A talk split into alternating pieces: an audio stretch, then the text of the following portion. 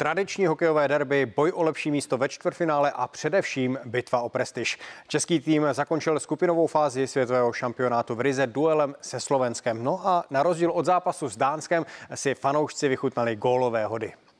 Už jistý postup do čtvrtfinále by oba týmy mohl zbavit nervozity. V to aspoň doufali hosté ve speciálu CNN Prima News, co Čech, to trenér. Já jsem se uklidněj, že dneska ten zápas bude takový volnější s těma Slovákama. I Slováci tam postoupili po 8 letech, tuším, takže si myslím, že to bude pěkný hokej, že to nebude, jak to bylo včera. Přání bývalého reprezentanta vyslyšel po necelé půlminutě Filip Zadina a poslal Česko do vedení. Do konce třetiny zvýšil náskok premiérovým gólem na šampionátu Michal Špaček. Dařilo se i bez klíčových hráčů, kterým trenér Pešan před čtvrtfinálovou bitvou dopřál odpočinek. Šimon Hrubec přenechal brankoviště Romanu Vilovi, nehrál ani Filip Hronek, kapitán Jan Kovář či útočník Chicaga Dominik Kubalík. Šance vyniknout se tak chopili ostatní. V závěrečné 20-minutovce dokonali debakl 7-3 Matěj Stránský, Matěj Bliml a obránce Libor Hájek. I tito tři skórovali na mistrovství světa poprvé v kariéře. Začali jsme s gólem v prvním střídání, co nás nakoplo a věřili jsme si v tom zápase víc a hráli jsme jednoduchý hokej, rychle otáčet puky nahoru. Česko skončilo ve skupině A třetí a ve čtvrtek změří ve čtvrtfinále síly s Finskem. Hokejové mistrovství světa má dnes volný den před klíčovým zápasem. Kdo pomýšlí na medaili, nesmí zaváhat. Vítězové čtvrtfinálových zápasů se na hokejové mistrovství světa výrazně přiblíží k zisku cenného kovu.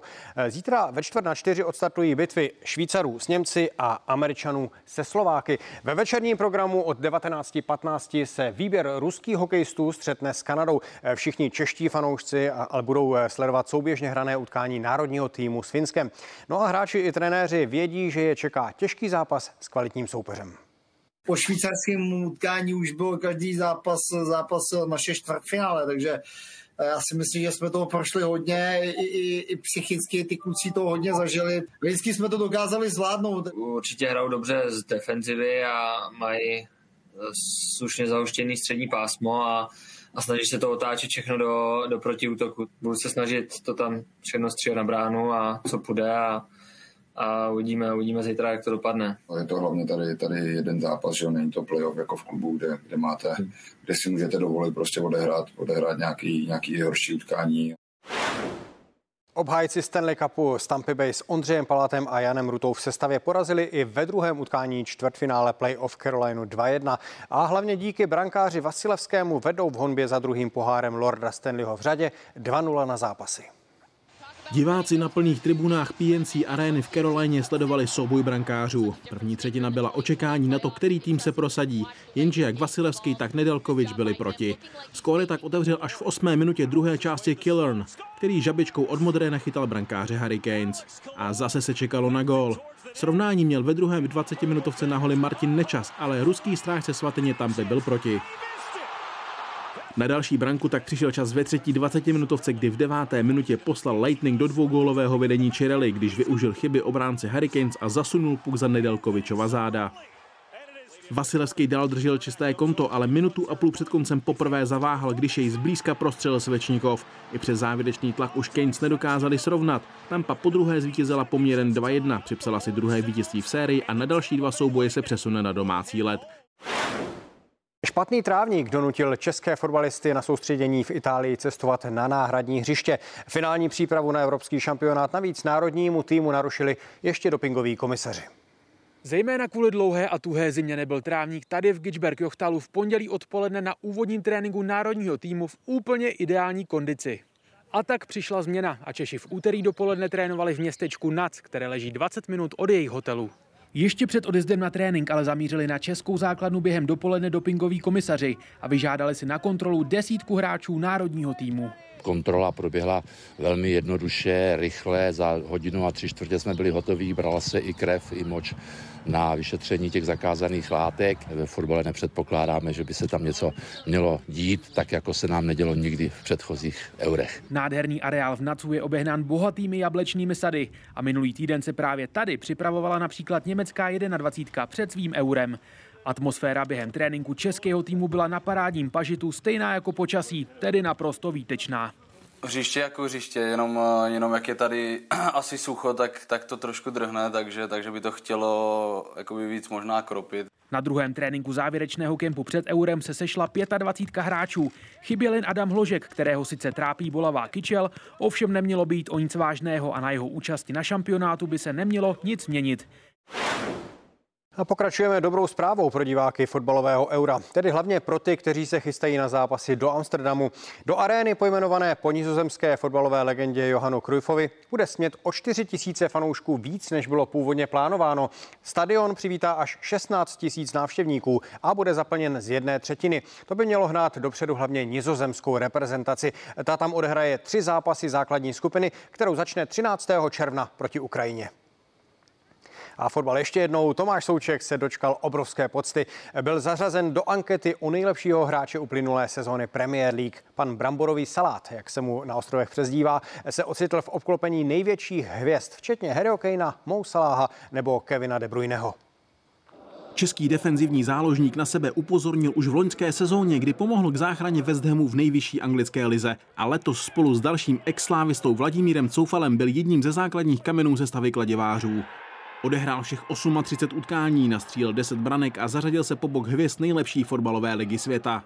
Kevin De Bruyne, Ruben Dias, Bruno Fernandes, Jack Grealish, Harry Kane, Mason Mount, Mohamed Salah. To je společnost, ve které by se chtěl ocitnout každý fotbalista. Matěj Vidra z Burnley Součkův úspěch okomentoval lakonicky.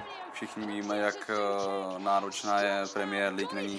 Není to prostě se dá dostat a pak se prostě prosadit mezi ty top hráče, a Sukovi prostě ten rok vyšel. A Tomáš Souček zareagoval se skromností sobě vlastní. Jsem poctěn. Souček je momentálně s českým národním týmem na závěrečném soustředění před mistrovstvím Evropy. Tradiční prověrka před Tour de France. Především tím je Critérium du Dauphiné. Týdenní etapový závod měl na programu 3. etapu, která nabídla až nečekané drama.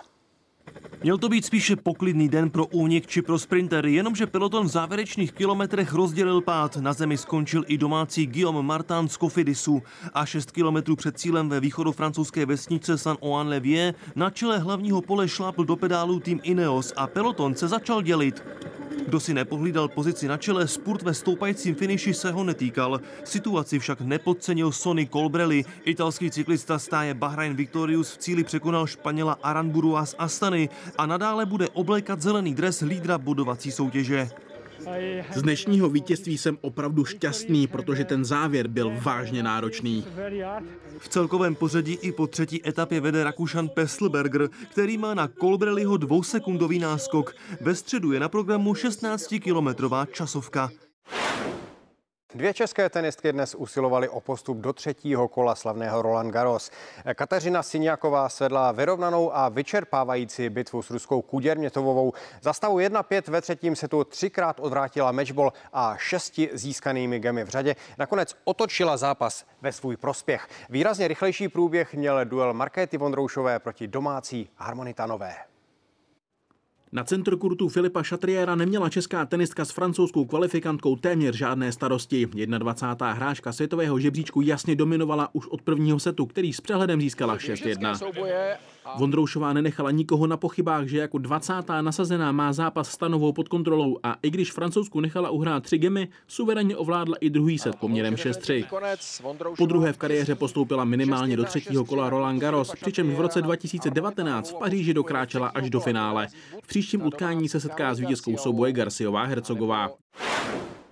Dlouhotrvající deprese a úzkosti. To jsou důvody, proč se bývalá světová tenisová jednička Naomi Osakaová stahuje z profesionálního tenisu. Její problémy vyvrcholily na právě probíhajícím Grand Slamu v Paříži. Je sportovní i módní ikonou. Na účet tenistky Naomi Osakaové přiteklo jen vloni v přepočtu více než 740 milionů korun. Bývalá světová jednička dokonce představila vlastní kolekci plavek. Přesto jí trápí psychické problémy. Ty vyústily překvapivým koncem na právě probíhajícím Roland Garros. Od roku 2018 mě trápí deprese. Jsem introvert a pořád nosím sluchátka. Nikdy jsem nechtěla způsobit rozruch. Bude nejlepší, když odstoupím a všichni se budou moci zase soustředit na tenis. Japonská tenisová hvězda nevyhledává pozornost médií a nepomohla tomu ani pokuta 314 000 korun, kterou v Paříži dostala za neúčast na tiskové konferenci. A už je na cestě z francouzské metropole. Jasně, že tiskovky mohou být nepříjemné, hlavně když prohraješ, ale je to součást sportu a patří to k našemu životu. Když Serena Williamsová prohrála s Japonkou finále US Open, vztekala se a stahovala pozornost na sebe. Teď mluvila s pochopením pro její trápení. Cítím s Naomi, chtěla bych ji obejmout, protože vím, jaké to je. Byla jsem v podobné pozici. Osakaová ale nechce své působení ve světě tenisu definitivně uzavřít. Dám si teď pauzu od tenisu, ale až nastane správný čas, budu připravena z tour řešit, jak vše vylepšit pro hráče, fanoušky a novináře.